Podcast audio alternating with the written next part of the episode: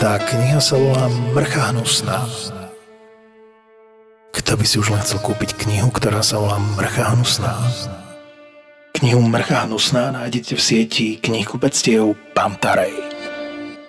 Tento podcast obsahuje opisy fyzického, psychického a verbálneho násilia a tiež opisy brutálneho sexuálneho násilia alebo sexuálnej deviácie páchateľa. Z tohto dôvodu je tento podcast absolútne nevhodný pre poslucháčov mladších ako 18 rokov.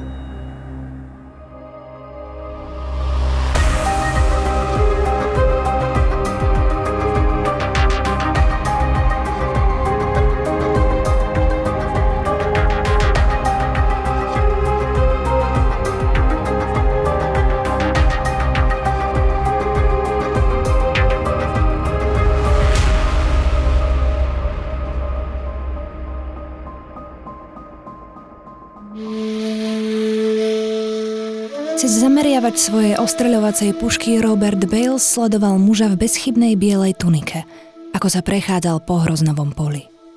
Muž bol vzdialený niekoľko stoviek metrov, striedavo sa strácal a objavoval, keď prechádzal cez 6-metrové priekopy oddelujúce každý rad viniča. Mal so sebou lopatu a zdalo sa, že hovorí do mobilného telefónu. Alebo to bol rádio Icom? Muž sa často zastavil – Vykopal pár kopčekov hliny a išiel ďalej. Po pár krokoch sa otočil a potom sa vrátil späť. Stále hovoril do tohto zariadenia, ktoré mal pri uchu. Bales si pomyslel, čo to kurva je? Seržant Bales bol na svojej štvrtej bojovej misii za posledných 9 rokov. Dostal rozkaz zaujať strážnu polohu na streche svojej základne Belambaj, pretože americké jednotky v tejto oblasti čelili útoku. Pár minút predtým americké obrnené vozidlo nabehlo na mínu, keď viezlo 5 vojakov späť na základňu. Výbuch prevrátil auto a otriasol mužmi vo vnútri. Nikto však nebol vážne zranený.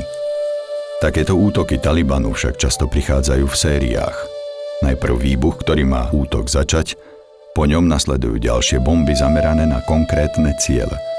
Všetci na základni prešli do obrannej pozície – na miesto prvého výbuchu bola nasadená jednotka rýchlej reakcie, ktorá sa teraz brodila cez kúdoly dymu, haldy šrapnelov a zvyškov trosiek. Kusy tlejúceho auta ležali na boku. Bale sa poslali na strechu, aby sledoval podozrivého chlapíka v bielej tunike. Zrazu sa muž začal presúvať smerom k vraku. To Balesovi pripadalo čudné, ktorý farmár, čo sa stará o svoje vinice, sa točí a ide smerom k takému chaosu. Muž bol teraz necelých 400 metrov od miesta, kde bol Bales a približoval sa. Stále držal pri uchu ten prístroj. 350 metrov. 300. Kurva. Bales by posúdil lepšie, čo je to za hovor, keby videl prístroj, ktorý muž niesol. Pravidla nasadenia umožňovali americkým vojakom eliminovať všetkých podozrivých povstalcov, ktorí používajú rádio ICOM, pretože je prvou voľbou Talibanu pre diaľkovú aktiváciu bomby. Ale ten chlap bol príliš ďaleko. Bales si nebol istý. Rozhodol sa, že nebude strieľať. O pár minút neskôr šiel bombový technik vyčistiť miesto výbuchu. Poddôstojník námorníctva John Asbury sa prehupol cez stenu blízko vysokého mŕtvého stromu a prásk. Druhý výbuch spôsobil oveľa väčšie škody ako ten prvý. Doslova odstrihol Esburyho ľavú nohu. Čisto, presne v kolene. Celá tá osádka zareagovala veľmi nervózne a nie celkom obvyklé a síce, že vnikli do najbližšieho obytného domu a postavili tam k múru všetkých obyvateľov a robili im tam prehliadky a robili tam s nimi poriadky a dokonca sa im vyhrážali e, slovami ako, že toto zaplatíte. Toto vaše deti zaplatia. A to, toto zaplatíte vy, aj vaše ženy a deti. Tak. Presne tak. No a to môže byť klasifikované ako vojnový zločin, pretože civilné obyvateľstvo, keď zaťahujeme do vojnového konfliktu, tak to je vojnový zločin. Ale treba ešte podotknúť, že nikto nebol zranený pri tejto konfrontácii. Nie, nie, nie, nie, pri tej nikto nebol zranený a celá záležitosť bola veľmi sofistikovaným spôsobom zamietnutá pod koberec. Nejak boli kompenzovaní tí civilisti, ktorí tu boli ohrození. O dva dní neskôr boli na miesto útoku vyslaní Bales a niekoľko desiatok vojakov, aby preskúmali vozidlo vyhodené do vzduchu a zozbierali všetko, čo sa ešte dá zachrániť. Boli vonku, na otvorenom priestranstve, vystavení nepriateľom, takže pracovali rýchlo. V strede miesta výbuchu bol ten starý mŕtvý strom, vysoký asi 30 stôp, viditeľný stovky metrov. Bolo jasné, že ktokoľvek aktivoval druhú bombu, použil strom ako navigačný bod a odpálili ju, keď sa k nej priblížili Američania. Bales rozhodol, že ide o bezpečnostnú hrozbu a strom musí byť odstránený. Vojaci najskôr vyskúšali motorovú pílu, ale bola príliš malá na veľký strom. Preto sa rozhodli strom detkordovať. Znamenalo to obaliť ho výbušnými hadičkami a vyhodiť do vzduchu. To zafungovalo – ale kmeň sa zakliesnil medzi dve steny. Bolo treba veľa práce, aby sa uvoľnil. Trvalo im to hodiny, počas ktorých Bales a jeho ľudia čelili ľahkej paľbe od Talibanu. Nikto však nebol zasiahnutý, ale Bales bol aj tak ako zarazený do zeme. Frustrovaný a obával sa ďalšieho veľkého útoku. Bolo neskoro popoludní, keď sa im podarilo presunúť sa aj so stromom späť na základňu. Tam im jeho veľký kmeň Tri dni pripomínal dusivú prítomnosť nepriateľa. V Balesovej mysli bol strom symbolom jeho vlastnej neschopnosti zastaviť povstalca, o ktorom bol teraz už presvedčený, že pomocou prístroja pri uchu spustil bombu, keď sa pri strome objavili Američania. Ostatní vojaci chceli strom jednoducho hodiť do horiacej vatry. Balesovi sa to priečilo. Chcel tú vec zničiť sám. Nakoniec v sobotu, 10. marca 2012 ráno, po troch dňoch dívania sa na symbol ich neúspechu a po bezsenných nociach, Bells zašiel k stromu s ručnou sekerou.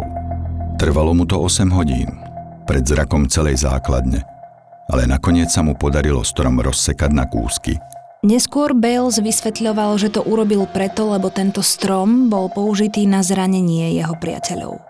Spomínal si na to so zvláštne zastretým hlasom, keď dodal vetu, že ten strom použil nepriateľ a on musel vidieť, ako sa stratí pod jeho rukami. Neskôr v ten večer Bales obrátil svoj hnev na menej symbolické ciele. Krátko po polnoci, pod rúškom hlbokej vidieckej tmy, vyklzol zo základne a kráčal do nedalekej dediny, kde zabil štyroch Afgáncov vrátane trojročného dievčaťa vybehol prezlečený, ale tak veľmi zvláštne prezlečený, pretože on mal na sebe afgánsky tradičný úbor, ale pod ním mal e, vojenskú americkú vojenskú e, uniformu, poľnú, maskovaciu. Mm-hmm ale uniforma to Áno, taktiež bol vybavený nočným videním, útočnou puškou. Áno. A ešte bol vyzbrojený aj On zjavne malorážkou. nešiel na e, vychádzku. Zjavne nie. Dokonca dvakrát opustil tábor a potom sa do neho vrátil. Na základňu sa vrátil len preto, aby znovu nabil zbrane a povedal inému vojakovi, čo urobil. Bales opäť odišiel a zavraždil ďalších 12 ľudí v inej dedine. Zo 16 ľudí, ktorých spolu zastrelil, boli 4 muži, 4 ženy a 8 detí. Najmladšie dieťa malo 2 roky. O niekoľko hodín neskôr sa svet znechutene striasol z udalosti, ktorá sa stala známou ako masaker v Kandaháre. Najvražednejšie zverstvo, ktorého sa dopustil americký vojak od masakry v Milaj v roku 1968, keď čata poručíka Williama Cayleyho vyvraždila stovky vietnamských civilistov. Aj v prípade tejto strašnej kapitoly americkej histórie sa zmienka o Balesovom besnení objavila na verejnosti až po dlhej kampani, v ktorej sa kládli nepríjemné otázky o zmysle vojny a jej dopade na vojakov, ktorých žiadajú, aby bojovali. Ako by si Roberta Balesa charakterizoval ako osobnosť? Ako by si charakterizoval jeho mysel? Bolo tam niečo abnormálne, alebo... Bol to za, za normálnych okolností dajme úvodzovky, normálny muž, pretože on mal všetky vyšetrenia a testovania, ktoré do takýchto misií vysielaní jedinci musia absolvovať. On toto všetko bezchybne a bez straty kytičky absolvoval a tá jeho reakcia bola neočakávaná dokonca aj pre neho pretože on len povedal, urobil som to. Ale nejaké bližšie vysvetlenie nepodal. Príbeh masakry v Kandaháre z časti vyrozprávali prokurátori armády, tlač, Balesovi kamaráti, velitelia a obhajcovia i Afgánci, ktorí prežili. Mnohí z nich rozprávajú oveľa komplikovanejší príbeh ako je ten, ktorý zaznel na pojednávaní vojenského súdu. Nikdy to však nebolo povedané v plnom rozsahu, pretože to nikdy nepovedal muž, ktorý zverstvo spáchal. Robert Bales. On sám bol zrejme týmto svojim konaním zaskočený. Pre psychiatra iste by sa tam našlo dosť psychopatológie. To jeho konanie na jednej strane vyzerá ako úplne premyslené, na strane druhej je to konanie ktoré ako keby sa, ako keby bol do neho vťahovaný. A napriek tomu od začiatku, odkedy začal konať až dokedy skončil, nevyzerá to ako úlet, vyzerá to ako premyslené, plánované konanie. Fakt je jeden, že to konanie človeka od rozhodnutia urobiť niečo po vykonanie toho skutku je určitým spôsobom, má určité vybočenia, zákruty, nie je také priamočiare a tu ono bolo priamočiare, takže nie je to presne to, čo je v učebniciach psychopatológie takto uvedené, ale podobá sa to na skratové konanie. Ako keby nemohol z tej vytýčenej chodby, z toho vytýčeného chodníka odbočiť musím kráčať až do cieľa. Chápem, ale dvakrát? On raz vyšiel, išiel do jednej tej úsadlosti, dediny, akokoľvek to nazveme.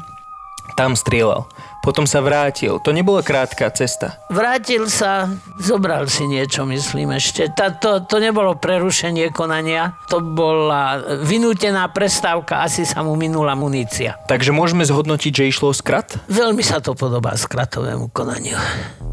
Jedna z mnohých tzv. oficiálnych verzií tvrdí, že k čínu došlo v skorých ranných hodinách, keď ťažko ozbrojený muž vybavený útočnou puškou a nočným videním, zamaskovaný do tradičného afgánskeho oblečenia, približne hodinu a pol po polnoci opustil americkú vojenskú základňu. O necelú hodinu bolo z nedalekého mesta počuť streľbu a ženský krik – Hliadkujúci vojaci na základni však udalosť zaznamenali iba ako málo nebezpečný bežný konflikt a nepodnikli žiadne kroky. V tom čase maskovaný, po zuby ozbrojený vojak vtrhol do domu nič netušiacej spiacej afgánskej rodiny. Systematicky prechádzal z izby do izby a streľbou do stien zobudil všetkých, ktorí spali. Zhromaždil ich v jednej izbe a potom spustil paľbu. Zomreli štyria ľudia – Jeden z tých, ktorí prežili, 16-ročný chlapec s priestrelom holennej kosti opísal, ako zúrivý zabijak vytiahol jeho plačúcu matku za vlasy z postele a potom ju zastrelil pred očami vlastných detí. Okolo druhej po polnoci sa vojak vrátil na základňu a o ďalšiu hodinu sa opäť ozvala streľba z iného malého mestečka, asi kilometr od americkej základne Kembelambaj. Aj tu vtrhol zabijak do jedného z domov. Všetkých jeho obyvateľov zhromaždil v jednej izbe. Plačúce deti zoradil pred múrom. Zastrelil ich výstrelom do hlavy.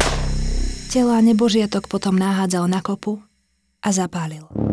Až po streľbe v druhom mestečku začalo konať velenie základne. Najprv však milne predpokladali, že ide o bezpečnostnú hrozbu zvonka a tak veliteľ nariadil zoradenie mužstva a prepočítavanie stavu vojakov. Chýbal Robert Bales – O chvíľu sa zjavil. Podľa údajného videozáznamu, ktorý však nebol nikdy zverejnený, Bales prišiel na základňu v tradičnom afgánskom oblečení, ktoré si pomaly zložil. Pod ním mal uniformu, akú používajú jednotky americkej armády a NATO v Afganistane. Zložil zbraň, zdvihol ruky nad hlavu a vzdal sa. K svojmu strašnému besneniu sa priznal údajne slovami Urobil som to. Ďalej už s vyšetrovateľmi a médiami komunikoval len prostredníctvom právnika. Belsov právnik ako oficiálny motív uviedol tieto tri následovné faktory. Finančné problémy, opitosť a manželské problémy. Dá sa toto použiť ako obhajoba? Nie, ako vysvetlenie. Toto jeho konanie uľahčilo alebo svojím spôsobom urýchlilo, alebo keby neboli tieto problémy, tak možno by takto nekonal. Určitosťou to povedať nemôžeme. Ďalej jeho obhajobu opierali o tzv. posttraumatickú stresovú poruchu. Tá trauma z toho, čo sa stalo v tom aute, bola on v tom aute ale nesedel. Áno, ale bol tam veľmi ťažko zranený a teda zmrzačený jeho dobrý priateľ. Takže áno, mohla to byť posttraumatická stresová porucha. Dokonca za určitých okolností by mu na základe toho mohla byť priznaná aj zmenšená príčetnosť, pretože rozpoznávacie schopnosti zrejme boli plne prítomné, ale ovládacie schopnosti by sme mohli e, priznať zmenšenie a to tak podstatné zmenšenie, že to už môže mať forenzný dopad.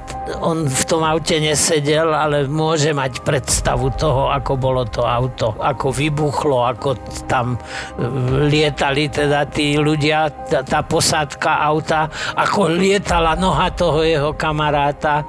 Toto všetko si môže predstavovať, hovoríme o flashbackoch. No a potom sú tu príznaky vyhýbavé, kedy sa vyhýbame takým situáciám, ktoré k tejto reakcii viedli. Ale toto v jeho prípade samozrejme nebolo. V jeho prípade bolo následné, reaktívne, agresívne konanie, ktoré malo taký výsledok, aký malo.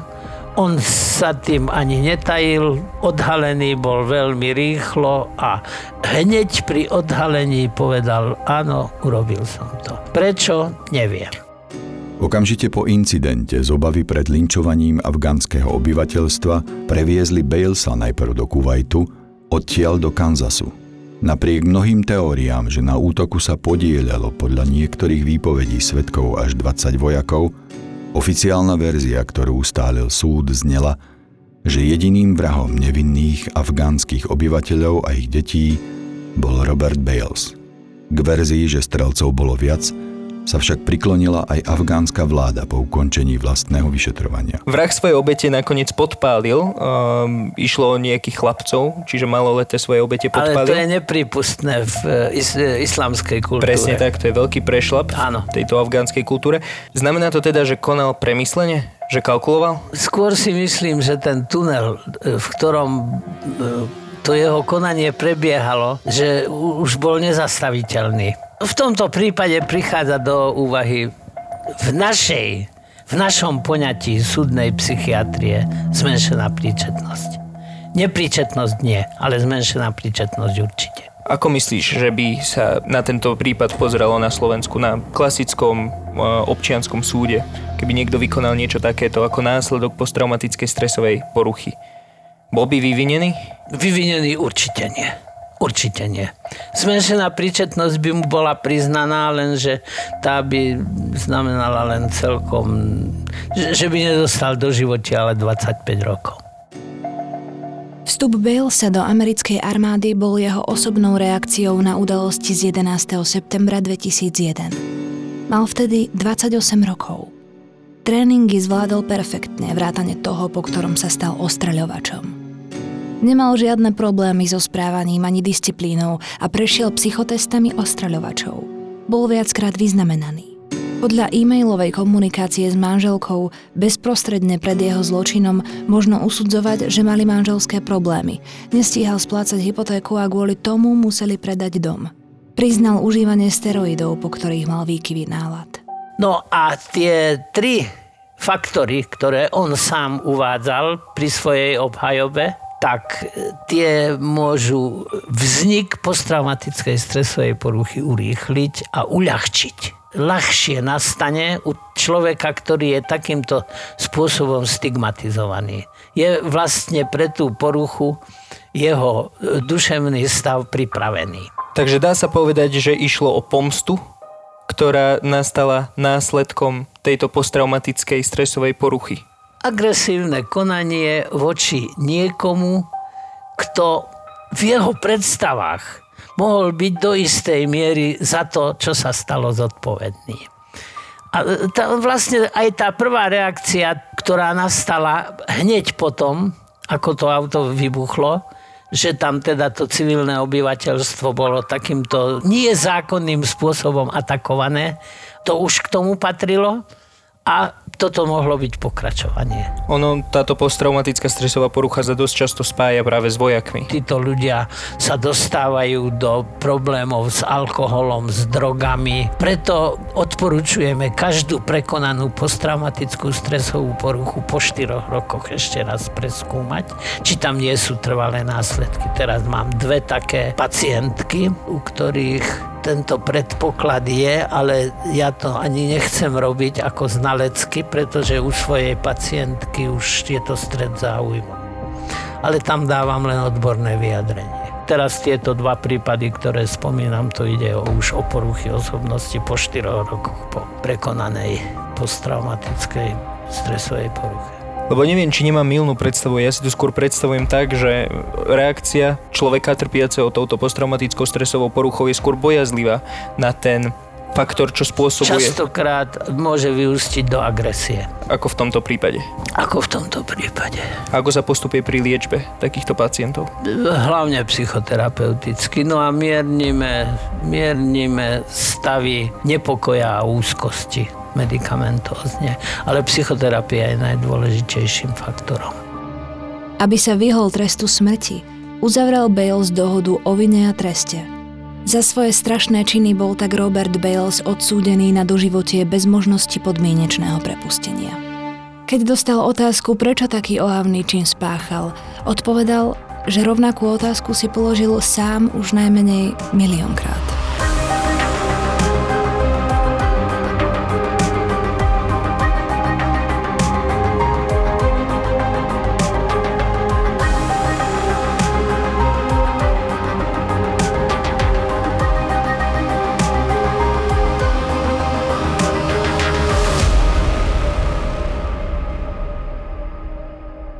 Podcast do literárnej podoby preniesol spisovateľ Dušan Budzak, autor napínavej série knižných thrillerov Údolie, Štít cen a Rozprávkár. Nedávno mu vyšla novinka s názvom Mrcha hnusná. Konanie vraha analizujeme s dlhoročným súdnym znalcom z oblasti psychiatrie, doktorom Svetozárom Drobom. Pane Bože, ja nemám žiaden problém. Ja som sa strašne zlakla. Bu, bu, bu. Bu, bu, bu. Bu, bu, bu je novinka od producentov mega úspešného podcastu Jau PS to bolelo. Orgazmus, normálne Áno, niečo áno, ako orgazmus. Spirituálny orgazmus proste. A teraz akože čo s týmto? áno, presne, že čo s týmto teraz akože mám robiť sama. Vieš, ale ja neviem, jak to majú chlapi. No lebo ty musíš byť silná. Mm. ale ja už som silná dosť, ja už som si toho prežila. Prečo aspoň v týchto banálnych veciach, proste základných, to nemôže fungovať takto, že to nemôže ísť ľahko. Teraz budem trošku bu, bu, bu, hej? Ty určite fetuješ, ale ja, mami, ja nefetujem, hej, všetci sa tu upokojíme. Bu, bu, bu. bu, bu, bu. Nový podcast plný pocitov a vecí medzi nebom a zemou. Nie, ale mi nepovieš, že som blázon. Nie, čo si, vôbec nie si blázon. Dobre, okej, okay, zatiaľ nemám chlapa, nemám to. Viacere nemáme o čo. Bože, strašne som múdra. Hej, ide ti, ide ti. Takže sa teším z toho, vnímam teraz to. ďalšia súka. Bu, bu, bu. Bu, bu, bu. Áno. Á, herečka. Herečka. Never jej. Never jej. Bu, bu, bu. ZAPO prináša Daisy a Lady Paga a ich podcast Bu Bu Bu, ktorý sa vám dostane až pod kožu. ZAPO. Zábrná v podcastovách.